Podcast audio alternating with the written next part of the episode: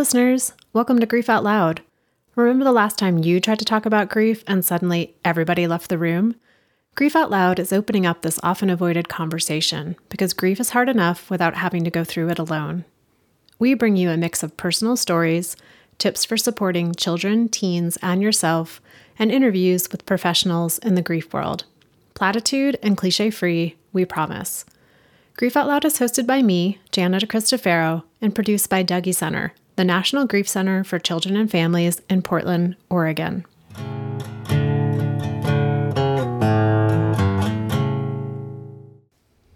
On the day I'm recording this, it's still June, which means it's still Pride Month.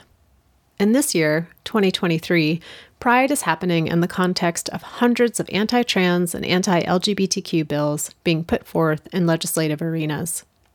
This context makes today's conversation with Jamie Thrower, founder of the Queer Grief Club, feel even more vital. Jamie is a queer death doula, end of life educator, and grief guide here in Portland, Oregon. Jamie is dedicated to creating queer specific spaces for end of life care and grief support.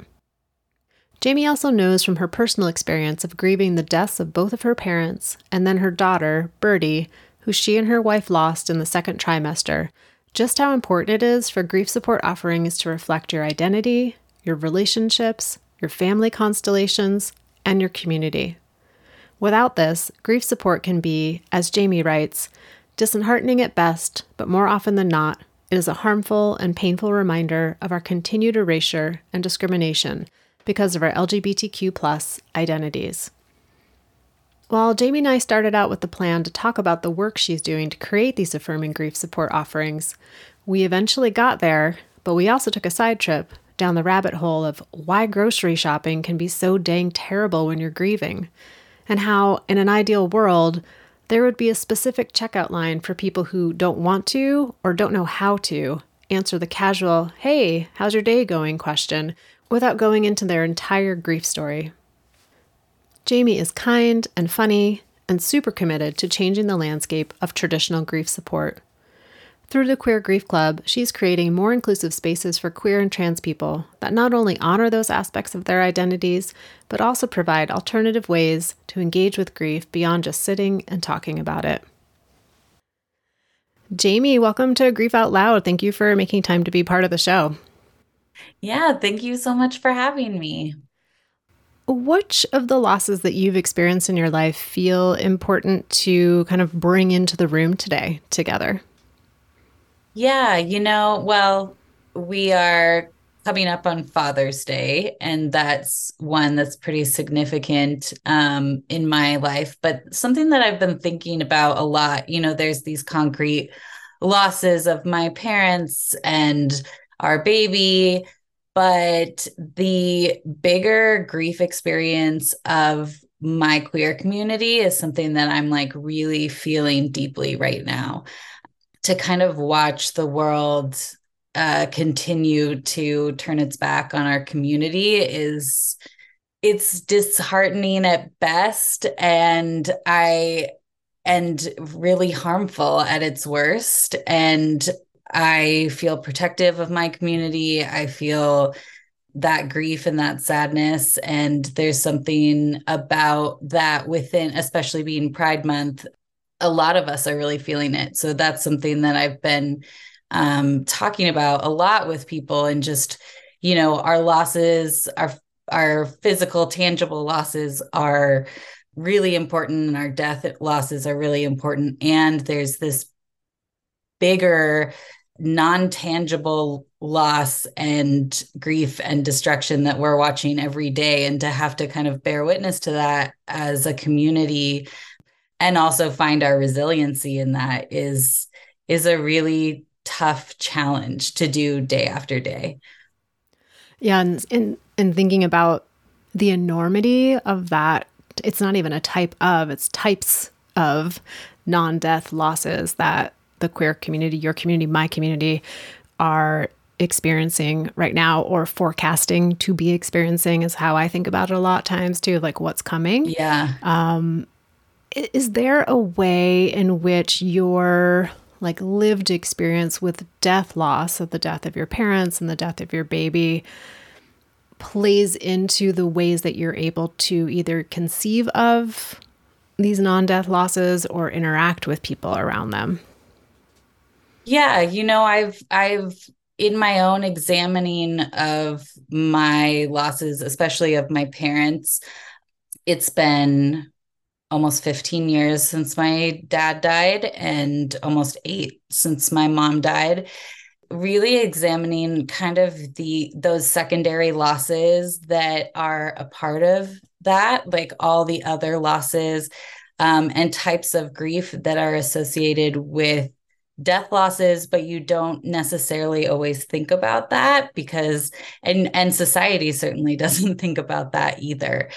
You know in my own examination and being able to say like you know there is a part of my grief that is that's tied to my queerness and not ever being able to come out to my dad. Like what a that's something that's an experience that I'll never get to have or you know in thinking about how difficult it is for me to be a young person really with no parents but there are so many people within my community that are young people that don't have parents, but their parents are still living.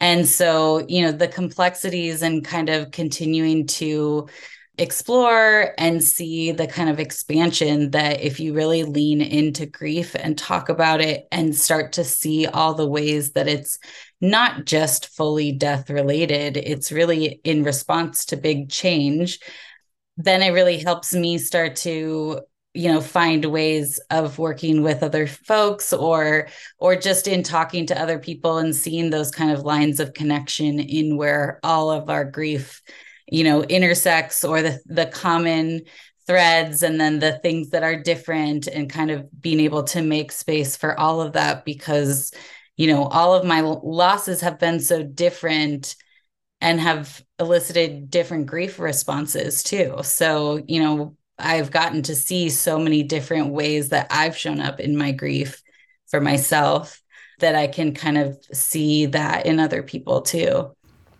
And in a sense, in a weird, darkly humored sense, you're like the perfect person to be doing the work you're doing, right? Because you're like, I see that, yeah. I see that, I see that. Oh, I see that too, because I have experienced this as well. Yes, yes, yes.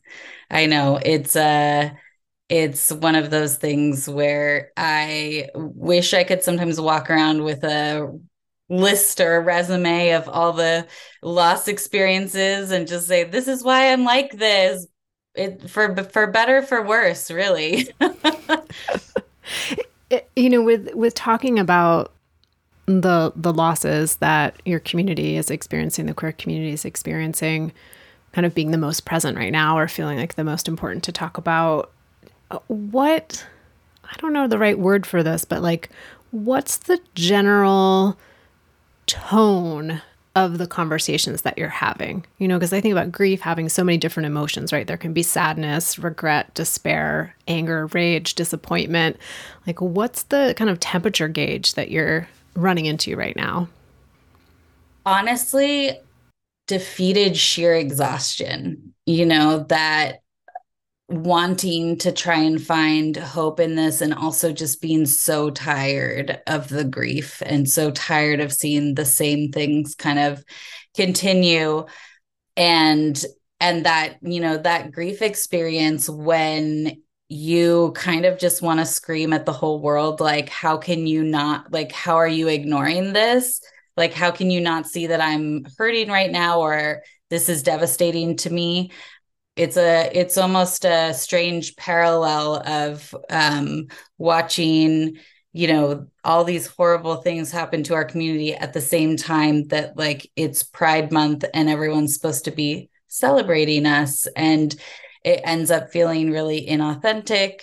And so i've just found that like yeah it's almost a, a defeatist but not but just like an exhaustion and and kind of like deeper sadness that's the tone of all of this. But a lot of the times also when i'm like talking within you know either my friends or or larger communities of people it feels so much easier to manage when we're with each other and when we're able to like share you know, all of these kind of different feelings that come along with the queer experience, the grief experience, and being able to kind of have that like solidarity and community in that has felt really healing. And so it's kind of that, you know, the the strange feeling of that comfort or it's almost like nice to be in that space and talking about these really hard and painful things but it, you come out of it feeling more connected to people um, and and a little you know given a tiny bit more to fill up your tank so you can keep going so it's you know it's a it's really a, a large spectrum i guess of of feelings of course yeah, I would say it's like this it's a deep love and it's also a deep sadness and deep tiredness. I'm feeling that tiredness today. Yeah. yes, it is exhaust no one talks about how exhausting grief is day after day. And we, you know, we expect all of us to keep going to get back to work, to be productive, and that's not how grief operates. Like grief doesn't is not made for our capitalist society you know like we in order to like give grief the attention that it needs it you know you need to go slow you need to be present you need to allow yourself days to fall apart and time to just readjust to the world. And we don't give ourselves enough time to even figure out what we are feeling most of the time. And so we're just trying to get from one thing to the next and survive. And then we're, and then we all struggle in our grief and struggle to identify what we're even feeling because we're not given the time and the space to just let that kind of unfold. As you were talking earlier, I kept having this idea or this image come to me of, you know, when someone in our life dies or when there's some other loss that we experience that other people aren't experiencing. It's almost like we hear a sound that no one can hear, or we see a color that no one else can see. And then when we find other people who can hear that same sound or see that same color, it doesn't take the pain of the grief away, but it is so validating to be like, I am not the only one seeing this color and hearing the sound that the whole world appears to not see or hear. Yes. Yes, absolutely. And I think that that's that's what's missing so much from grief support and from just the way that we talk about grief is that by kind of keeping ourselves in this very you know this is a individual process and you should you know gr- not grieve in public and the amount of times that people apologize for crying you know like all of these human emotions that we have and we're all conditioned to deal with them internally, deal with them privately. But, you know, then you end up feeling like you're walking on a different energy plane than everybody else, or you're in a totally different world. And so it feels surreal and strange and you know to be walking around carrying these heavy losses especially in that new brand new loss and to walk into a grocery store and see people shopping for groceries and being like, they have no idea that my mom just died. And they're going to ask me how I'm doing, and I don't know how to answer. Then I'm going to go cry in my car. And I think I'm the only person in the world who does that because no one else is saying, like, I do that too. Oh my gosh, why is the grocery store like somehow the worst place in grief? I don't know. Because it's like one of the most basic things that everyone has to kind of do. And you just, it's a routine thing, but now your routine has changed. And so you're having to kind of refigure out that that new world and that new lens that you're looking through the world in but finding those people finding you know what i i've called like grief buddies who can really validate and normalize the grief experience, which is generally very confusing and scary and intense and filled with a lot of conflicting feelings. To have to be able to share that and then have that echoed from someone else of like, yeah, I get that. I've felt that way too. Or like, yeah, it makes a lot of sense that you would feel that way. And you're not the, you know, you're not the only person. It's so wonderful because there are these little nuances of grief that you just wouldn't get until you get it, you know? Now you've got me thinking about the grocery store and why is it such a like uh this full of grief potholes and I'm thinking about like there's different things that we do throughout our day but food is one of the few things that you're almost guaranteed to have some type of memory associated with a person in your life who has died. Not everybody, but almost everybody has had some kind of food memory. Also, it's like, is it the grocery store or is it the frequency with which we have to go to the grocery store? Because you might think if mm-hmm. I had mm-hmm. to go to, I don't know, the kayak rental store twice a week, I might think kayak rental stores really spark my grief a lot because yeah, I'm not going yeah. there twice a week usually, but I'm going to that grocery store two, three, sometimes if it's me, six times a week. And I'm just there a lot. And you're interacting yeah. with people in a weird way. You got to like navigate space and there's people in your space. And uh, yeah, I'm just, I got a lot more to think about around the grocery store and grief. Yeah yeah for it's such a it's such a real thing and when someone unlocks that in another person it's really you know i think it's it's really sweet to just to see how many people are like yeah yeah the grocery st- i hate the grocery store sometimes and i used to love it or like now when i go i feel like i just have to like really put on such a you know turn turn my grief off in so many ways in order to interact with all these other humans whose worlds are just spinning on and mine has like completely stopped. And when i leave this store i go home and look at my altar with all the people that i've lost or like am grappling with and no one knows that you know by just these these very normal exchanges of like oh how's your day going? Oh this is a cool tomato you know like as you're going out of the grocery store checking out it's such a strange experience having to participate in the world in which your person doesn't exist anymore repeatedly kind of over and over again is is a startling reality and and really difficult for so many people but if no one talks about that then everyone just ends up feeling alone and ashamed when they're also crying in their car in the parking lot of new seasons yeah. so I'm now imagining we need to start some sort of trend where there's like, uh, I mean, most of us, well, not all of us, but I know for me, if I'm having a hard day, I love self checkout, right? Because I don't have to talk to anybody.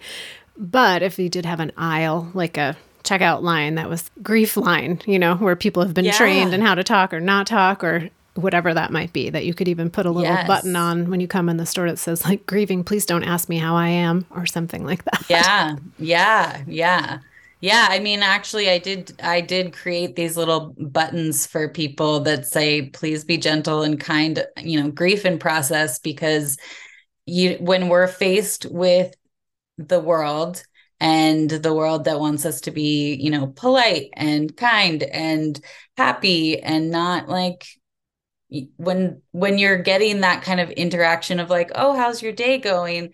they're not necessarily that's like a formality and it's a thing that we've just grown accustomed to doing. And so no one's really like prepared to see that or hold that real answer. And also people aren't looking for these more like subtle cues of oh this person like looks like they really don't want to engage in a conversation I'm going to just let them be. Or, you know, you feel like you're walking around with a sign on your forehead, but no one can see it. And that's what's the hardest part about grief is you're just like, I feel like it's written all over me, but it's, but no one else can see that. And so now I really do want to just like wear a t shirt or something that says, please don't talk to me right now. I'm grieving and I just need to get my few things and get out of here. You know, I just think if we were able to really start ex- making more space for people's humanity, I, you know, we could all really benefit from that. what a concept. and I'm also realizing we we didn't plan to have such a deep conversation about grocery stores and grief, although I think it's very helpful. And so I want to give some space for what we were going to talk about, which is the work that you do in this world, that you bring your lived experience of both of your parents and your baby's death kind of into what you do. Yeah, do you want to just talk a little bit about kind of like what is the way, like your professional role in this realm? So, I really want to make grief support and the way that we talk about grief and interact with grief a lot more approachable and normalized. And I think something that was striking to me, that's always been striking to me, always is this notion of having to rejoin the world before you're ready to and being a grieving person and not really knowing how to find community and wanting to find other people who have shared losses, but not necessarily wanting to exactly go to you know a specific grief support group which like those are really helpful and important and amazing. And also sometimes you're not ready to share or you just want to engage in or do something and know that your grief is going to be acknowledged or or you you are going to go and have this experience and everybody else there is going to know deep loss. So it feels safer you know to kind of just be and show up as you are. And so in losing my parents in losing our daughter and and all the other miscarriages that we kind of experienced i really started to see all the ways that also like my queer identity became such a central theme in kind of my grief experience. And so that's kind of where queer grief club started which was really just me kind of wanting to share my experience and share uh, you know other queer people's experience of grief but then wanting to also like foster a more sense of community. And that's the thing that's been really beautiful to watch is these friendships and bigger community around wanting to talk about grief or wanting to connect in some way or acknowledge that grief or even just to go somewhere where you know that like it's not going to rattle someone's world when they ask you where do your parents live? Are they still together? And you have to be like, well, they're buried together. And so, yes. And and that can like take it. I mean, that literal example happened to me and it at a dinner party, and it took a and it just like shut the whole conversation down, you know. And I I immediately felt ashamed and was like, maybe I should have just answered differently. And and you know masked in that way. But when i could show up to a place and these people already knew that i had losses of some sort then i didn't feel as intimidated to be able to talk about them. I love the idea of being able to have these supportive meetups but that are also you know activity based because oftentimes conversations can feel hard to just do. People have a hard especially you know in the pandemic we've all been isolated. We've had a we're all starting to kind of figure out how to negotiate the world now. And then also just wanting more spaces more queer spaces to kind of come together and figure out how to support each other how to rejoin this world how to still do things that you know are tactile and and can help us process our grief or maybe it doesn't but we get to do something nice and meet some other people who know grief. And i think that that's you know to be able to integrate it into life and show people that we can still go and and do this movement class or we can uh, do an art project or or just all kind of hang out together. And it doesn't the entire experience doesn't have to revolve around our loss but that there's always space for it. And those genuine conversations and connections inevitably happen because there's no pressure to kind of share. People are just really you know they're engaged they're using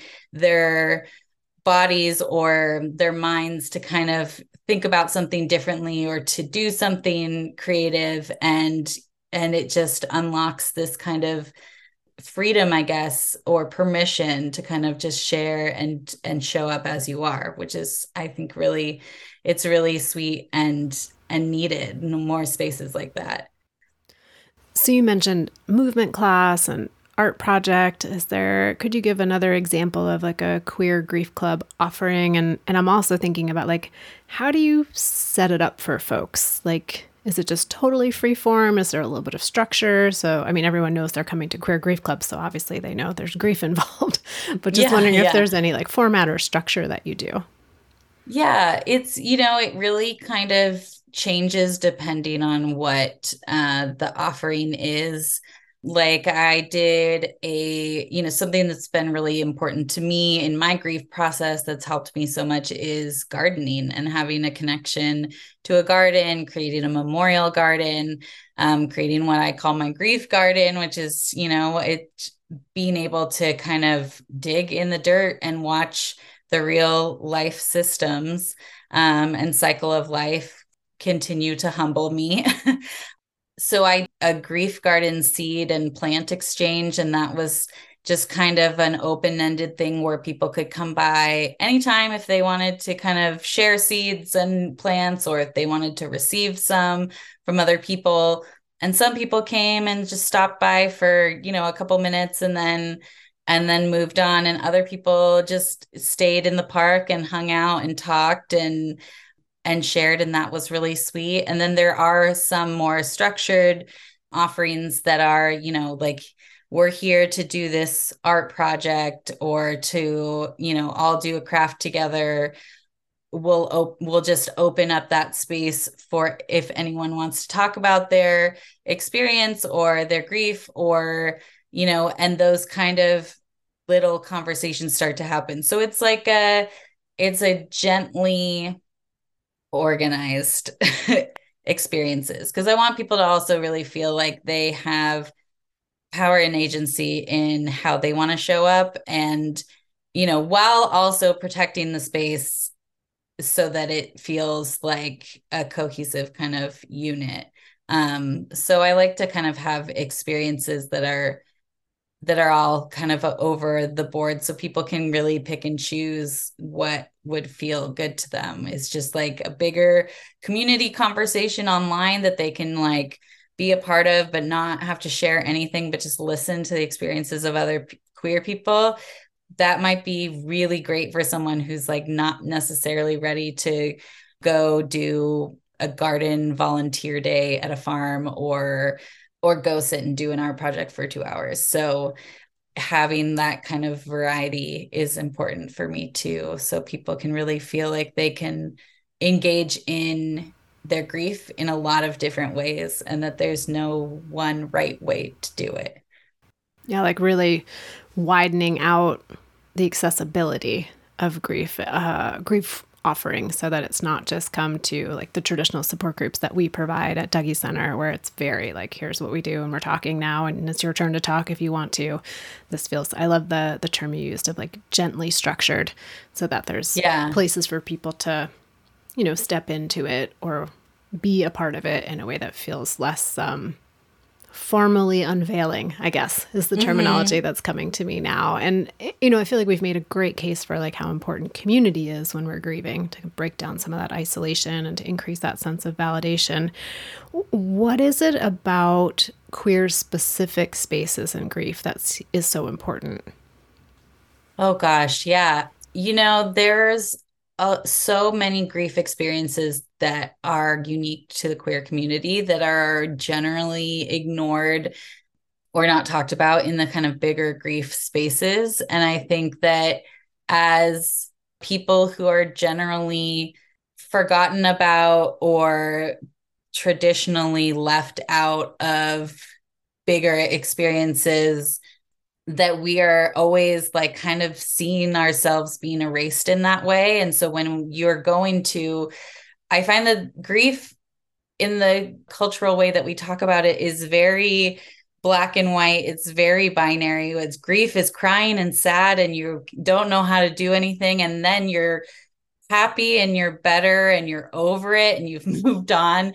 And you know it's so much there's so much more to that. And then th- there's also you know there's these hierarchies of relationships and kind of what deserves grief support. So someone who has been with a partner for 15 years but never got married like what's the word for that when they lose their partner? Like if they show up to a widow group will they be accepted? Will their relationship be accepted? Will they feel safe to share what they're actually feeling? There's so many relationships that are are defined or redefined really um, within our community. And so our concept of family and chosen family and the way we express ourselves is so different and doesn't always fit into those kind of traditional grief support models. And I really watched that, you know, and experienced that firsthand of being like, I don't know where to get support right now um, because I don't feel like I fit into any of these support groups. When I go into a support group, am I going to be the only queer person there? Am I going to have to explain things about myself or my relationship or you know, I have friends who are like, I don't want to go to a grief group and have to like get misgendered the whole time. Like that's that doesn't feel supportive. That makes it adds another layer of stress. And so I think, yeah, making room for queer experiences and you know not just saying oh we we welcome everybody we're inclusive you're welcome to come you know, some people do change their language and that's really helpful. And some people don't, but they're just like, well, yeah, of course you can come to this dad's group for pregnancy loss. And I'm like, okay, but that to me, I'm not a dad. So that's not going to feel super reflective of my experience. And I don't want to have to try and fit into this box of yours. I just want it to be open ended so that I can feel like my relationship is part of that already or could be part of that, not just like this, oh, sure, you can like jump in this group, I guess. Yeah. So having queer specific spaces that are for queer people by queer people is I think just so important for allowing ourselves to really feel seen and held in that whole, you know, in our whole grief experience, which is really holds so much power in the intersection of, you know, queerness and grief. Uh, you know, Jamie, I hadn't really thought about it until you just were talking about it, where, you know, I sit in this place of running a young adult support group, right, in Portland, Oregon. So we are inherently we're not a queer specific space, but I would say we have a variety of people coming in in the way that I feel like there's not as much explaining that has to happen given the context right. of where we are. And I was also thinking that pregnancy loss, child loss, parenting support group land, I'm like, I can't think of anything more heteronormative for lack of a better way to describe it, right? Because there's so much of like parents must mean this and this. And so you talking about like there's a dad's group and a mom's group and like where do I go? In that situation. So I wondered if you could share just a little bit more about your experience of trying to access support for the grief uh, after your daughter died. Yeah, you know, it was it was such a an experience that I kind of didn't I didn't think about um the struggle that it would be uh, in you know in my shock and and heartache of when we lost our daughter at 17 weeks. Um, and so i just assumed somehow that there would be you know queer people have to go through enormous lengths to have babies you know or to expand their family in some in some way. And so i was like there has to be there has to be some support for queer people out there.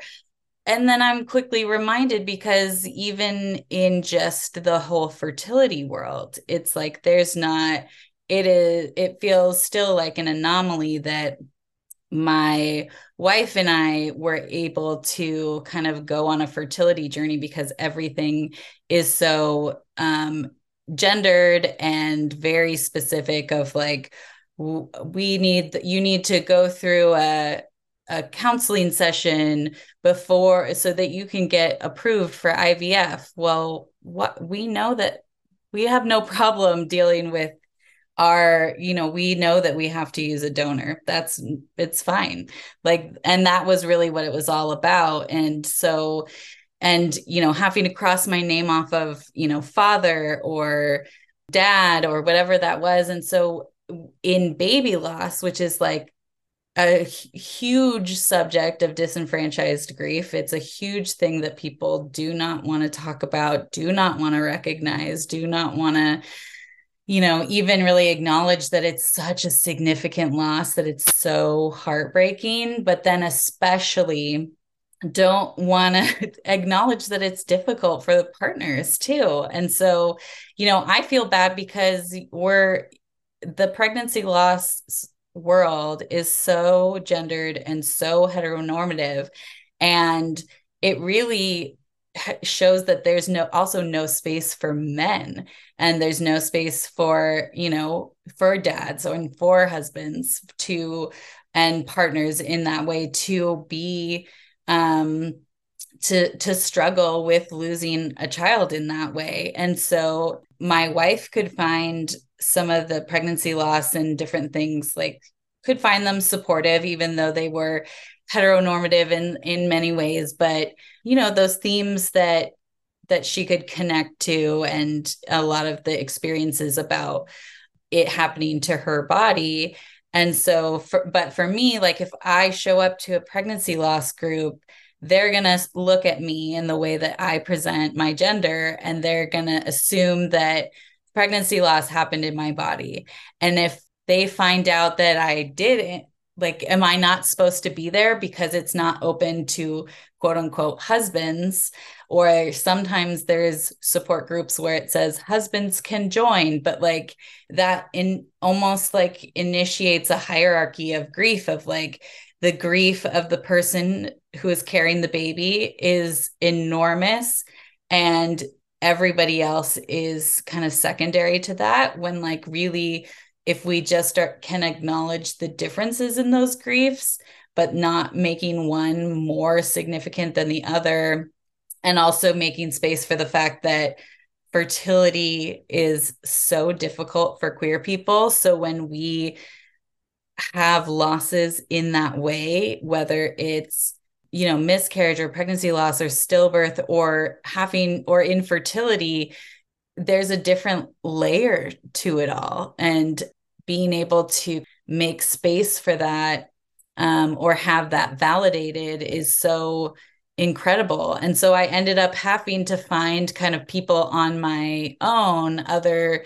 like kind of connecting through really like the internet of finding somebody else who was a non-gestational parent and lost a baby and started to kind of find those little people like you said like oh you can see that color too. Like we're yes you have this experience too. That's so helpful.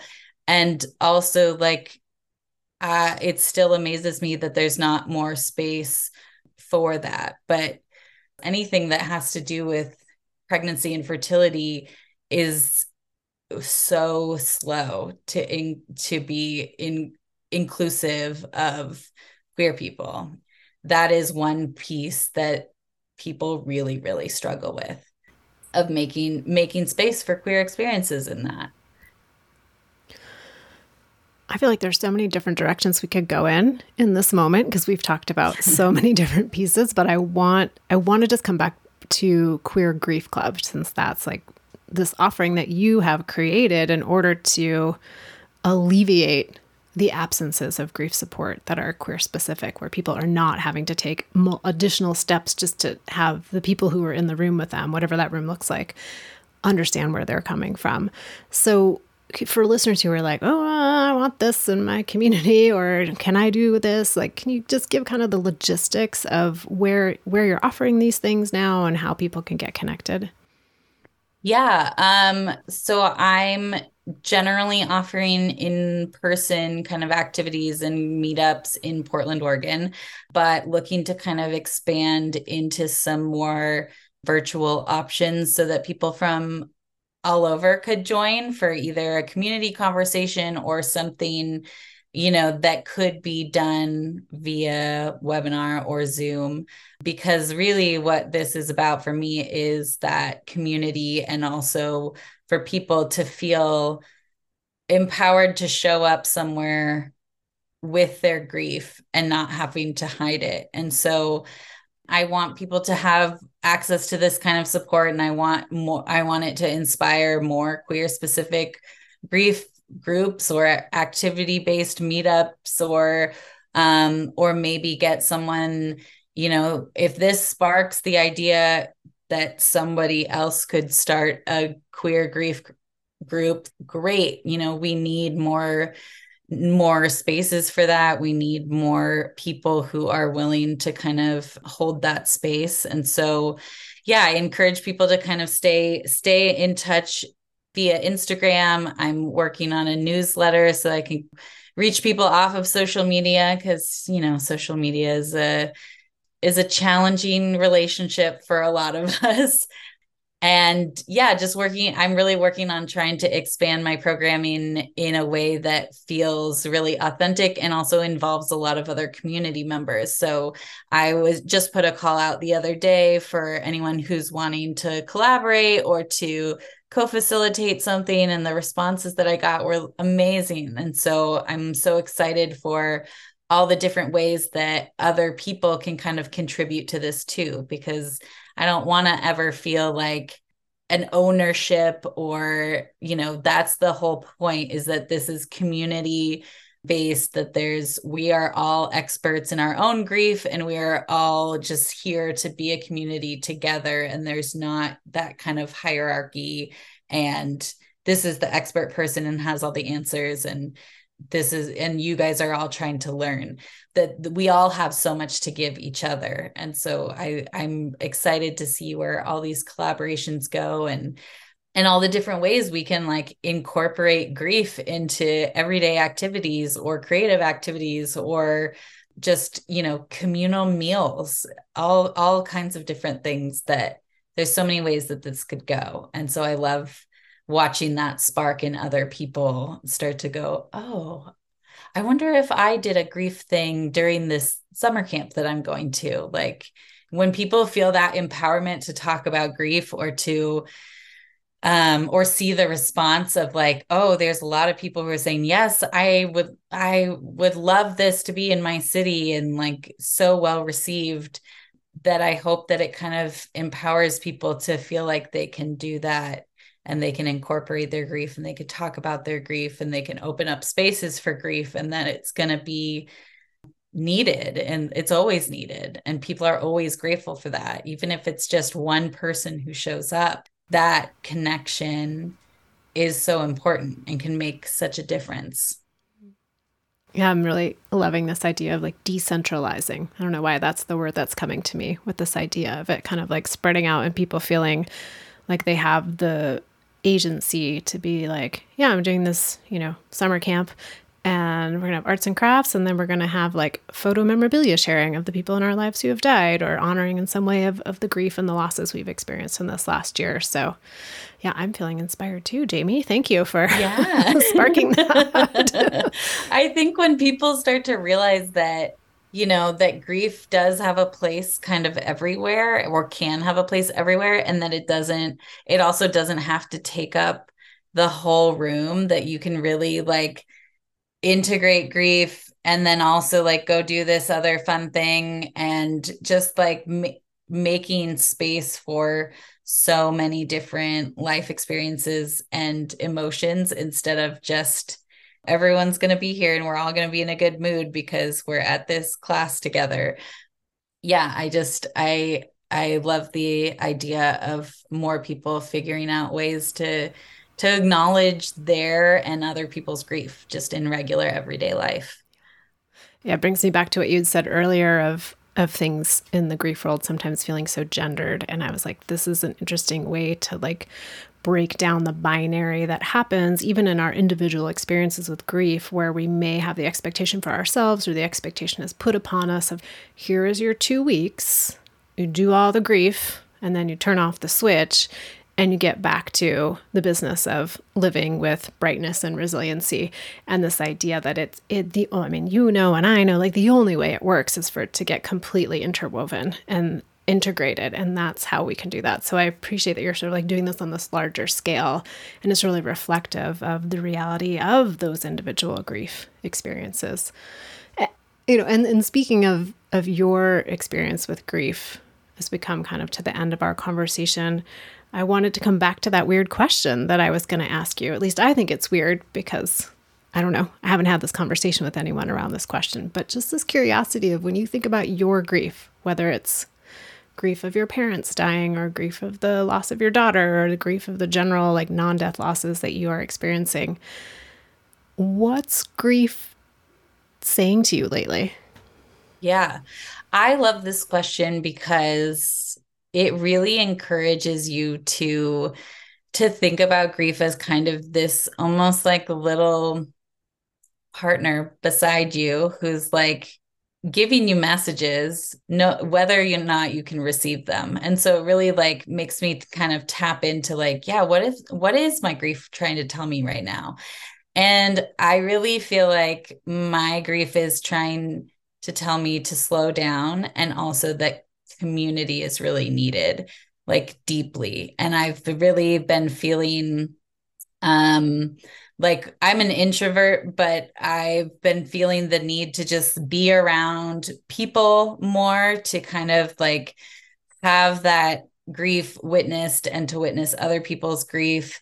Um but also that like slowness i think when we're kind of going from our day to day moving so fast um the exhaustion when the exhaustion hits i'm like oh i'm so so tired. But then when i think about it in terms of my grief i'm like my grief is telling me to slow down. And like what can i do to slow down to honor my grief to just slow my thoughts or kind of notice and appreciate all these little things in my life that kind of turn my brain in a different direction so like get just being able to go and water my plants every day and notice what's changed and what's grown and what's started to die and all the different things like paying attention to those slowing down like that's what starts to make me feel more grounded and and able to kind of keep rejoining life in all these different ways because my grief is always moving and changing and shifting. But yeah, it's also kind of like we need a group hug. We need a big group hug from community. So like keep doing this, like keep having these more like expanding kind of what my little community of just friends and chosen family and family like how can I kind of expand that and and let more people in and how can i you know redefine some of my ideas around what community is and how community interacts and supports with each other. And so it feels like a weird sweet time with my grief right now where it's like a little bit tender and and also like i feel like it's also telling me that it's proud of me because like look at where we are. And who would have thought that you know 15 years after one of the most devastating losses of my life the first devastating loss um, that i would be in the place that i am and being able to kind of really interact with my grief in this really different way in this more curious and and gentle way than before. Slowing down and engaging with community. I'm just going to be sitting with that for a bit so appreciating that yeah. so much, Jamie, and really appreciating your time today and for, you know, what you've created in the world with Queer Grief Club, um, even though I know it's kind of hyper local to Portland right now, but knowing the work you're doing to bring it out to the larger world. So thank you for the work you're doing. Thank you for your time today, for having this conversation. Yeah, well, thank you. I just, I'm a huge fan of the Dougy Center and and just know how important it is and really grateful to have this i love talking about grief with other folks like it's these beautiful conversations always unfold. So thanks for having me and listeners out there, I will put everything in the show notes about how to connect with Jamie and with the Queer Grief Club on social media and soon to be in newsletter format if you would like to get off of social media. So that will all be in the show notes. And just a big um, word of gratitude for all of you for tuning in, for listening to the show, for making it mean something. Um, if you want to reach out to me, you can email me directly at griefoutloud at dougy.org. It's D O U G Y.org. It's also our main website where you'll find information about our local program programming, all of our free downloadable resources, and each and every episode of Grief Out Loud. Always excited to share too that our podcast is sponsored in part by the Chester Stephan Endowment Fund. Thank you so much for listening. We hope you'll join us again next time.